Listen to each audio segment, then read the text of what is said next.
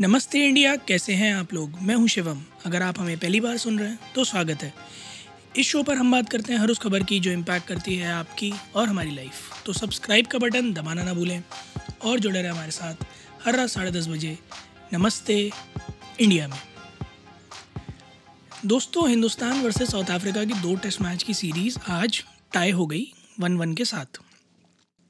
Player of the series रहे Dean Elgar, South Africa के। Player of the match रहे मोहम्मद सिराज, जिन्होंने पहली इनिंग्स में 6 विकेट निकाला था, दूसरी इनिंग्स में 1 विकेट निकाला था। इस मैच के बारे में बात करना इसलिए भी इम्पॉर्टेंट है क्योंकि ये टेस्ट क्रिकेट के इतिहास के 147 साल की हिस्ट्री का सबसे छोटा टेस्ट मैच है, जिसमें सिर्फ 107 ओवर ही फेंके गए थे। 2 दिन के अंदर 23 विकेट गिरे थे। 2 दिन के अंदर ये पूरा टेस्ट मैच रैप हो गया। और इस टेस्ट मैच में पता नहीं क्या क्या हुआ। मैं तो बताने जाऊँ आपको तो आप लोग भी बहुत चक्के रह जाएंगे। मोहम्मद सिराज ने पहली इनिंग में 15 रन देके 6 विकेट पिक किए थे। साउथ अफ्रीका सिर्फ 55 रनों पर पूरी पारी सिमट कर अपने पवेलियन वापस लौट गई थी, जिसके जवाब में इंडिया जब बैटिंग करने आया तो 153 पर 4 खेल रहा था। और एक समय में ऐसा लग रहा था कि इंडिया 400 यहाँ से मारकर इनिंग से मैच जीतने के पूरे मूड में। उसके बाद इंडिया ने बिना कोई रन बनाए अपने अगले 6 विकेटों को जल्दी वापस बुला लिया, जैसे उन लोगों का मन ही नहीं कर रहा था खेलने का। डीन एल्गार, ट्रिस्टन स्टब्स और टोनी डे जोर्जी एक ही दिन में 2 बार आउट हुए। मतलब ये तो हद ही हो गई थी कि एक ही दिन में 2 बार आउट होना। पहले ही दिन ऑस्ट्रेलिया के 3 विकेट गिरे थे दूसरी इनिंग, इंडिया की पहली इनिंग्स के बाद अपनी दूसरी इनिंग्स खेलते टाइम। और साउथ अफ्रीका के 3 विकेट जो ये मैं बता रहा हूँ, ये एक ही दिन में 2 बार आउट हुए हैं। तो सुनने में तो ये भी बड़ा एस्टॉनिशिंग लगता है। हम इस तरह की पिचेस, इस तरह के मैचेस जहाँ पर इतना अनइवन है सरफेस और क्रैक्स में पड़ के गेंद कहीं भी जा रही है, अंदर घुस जाती है, बाहर निकल जाती है, पड़ के उछल जाती है, उस पर यह मैच हुआ। रोहित शर्मा इस मैच के बाद, क्योंकि वो पूरा मैच देख तो चुके ही थे, वो बिल्कुल चुप नहीं रहे। उन्होंने बिल्कुल जो है ज़ोर लगाकर आईसीसी को समझाई ये बात कि भैया देखो ऐसा है कि हमारी पिचेस को ना बुरा बोलना बंद करो, इंडियन पिचेस को, क्योंकि अगर बुरा बोलना है तो सबको बोलो। अभी बॉर्डर गावस्कर ट्रॉफी में इंदौर पिच पर मैच हुआ था पिछले साल, जिसको आईसीसी ने बिलो एवरेज की रेटिंग दी थी। और अहमदाबाद में जो वर्ल्ड कप फाइनल हुआ था उस पिच को भी उन्होंने एवरेज रेटिंग दी थी। इस पर रोहित शर्मा ने बड़ा करारा प्रहार करते हुए कहा कि देखो सबको पता है कि सरफेस कैसा था, बट हमें तो कोई दिक्कत नहीं है ना, हम भी तो खेले ना, बट हमें कोई दिक्कत नहीं है खेलने में तब तक जब तक कोई हमारे इंडिया के पिचेस के बारे में ही ना बोले। क्योंकि आप सारे देश इसको इग्नोर मार देते हो, हर बार सिर्फ इंडियन पिचेस के बारे में ही बुराई करने लगते हो। सबको पता, उन्होंने बोला सबको पता है कि भैया चैलेंजिंग है, टेस्ट क्रिकेट है, अल्टीमेट है और सब पिनाकल है क्रिकेट के इतिहास का, बहुत इंपॉर्टेंट है और हम उसके साथ हमेशा खड़े भी होते हैं।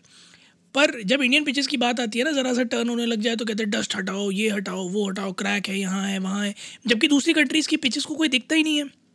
उन्होंने इस बात को बिल्कुल बढ़िया से एम्फोसाइज़ किया कि मैच रेफरीज़ को थोड़ा सा कॉशियस होने की बहुत ज़्यादा ज़रूरत है और ख़ास करके आईसीसी को इस बारे पर ध्यान देने की बहुत ज़्यादा ज़रूरत है कि किसी एक कंट्री को पिन पॉइंट करने से कुछ नहीं होगा। अगर पिचेस देखनी है तो सबकी देखो, न्यूट्रल रह के देखो, which makes all the sense. क्योंकि आईसीसी के साथ कई बार इतिहास में ये चीज़ देखी गई है कि इंडियन पिचेस को अक्सर करके क्रिटिसाइज़ करती है। उन्होंने एक बहुत अच्छी चीज़ मेंशन करी कि अहमदाबाद की पिच को वर्ल्ड कप फाइनल के लिए जो हुआ था उसको एवरेज रेट किया गया। उस मैच में एक शख्स ने 100 मारा है, तो वो पिच एवरेज कैसे हो सकती है और वो पुअर कैसे हो सकती है। मतलब अगर पुअर पिच होती तो कोई बैटिंग ही नहीं कर पाता ना। पुअर पिच में पहली इनिंग में 240 रन लगे, अगली इनिंग में एक बंदे ने 100 मार के उसको चेस किया है। और ऐसा भी नहीं, अच्छी खासी रफ बैटिंग भी की थी ऑस्ट्रेलिया ने वर्ल्ड कप फाइनल में। हम उभर नहीं पा रहे हैं पर ठीक है, मतलब जो बात है वो बात है। तो आई गेस चैलेंजिंग पिचेस आती हैं जिन पर खेलना पड़ता है, उन चैलेंजिंग पिचेस पर खेलना ही एक्चुअली में आपका टैलेंट है।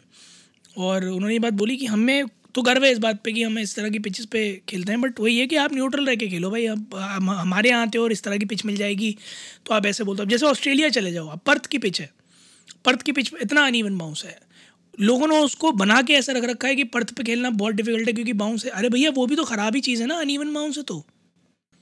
So I guess this is something as a learning for ICC as well and for the match referees and for everybody who is operating the cricket across the globe कि भैया देखो ऐसा है, अगर बोलना है तो सबको बोलो, वरना चुप रह के खेलो।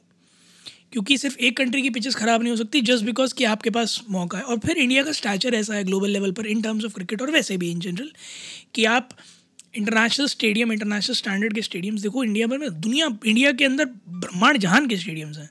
So there are too many pitches to play. और ऐसा नहीं है कि मैच से पहले इन सब चीज़ों की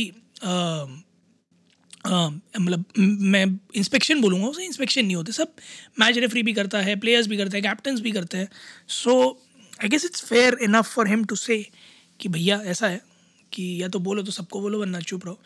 एंड आप लोग भी जाइएगा गाइस ट्विटर और इंस्टाग्राम पे India_Namaste पर, हमें बताइएगा कि आप लोगों को क्या लगता है, was Rohit Sharma right in this और was Rohit Sharma wrong in this, और क्या आपको भी लगता है कि ICC थोड़ा सा अनफेयर है. We love to know that. उम्मीद है आप लोगों को आज का एपिसोड पसंद आया होगा, तो जल्दी से सब्सक्राइब का बटन दबाइए और जुड़िए हमारे साथ हर रात 10:30 बजे सुनने के लिए ऐसी कुछ इन्फॉर्मेटिव खबरें. तब तक के लिए नमस्ते इंडिया.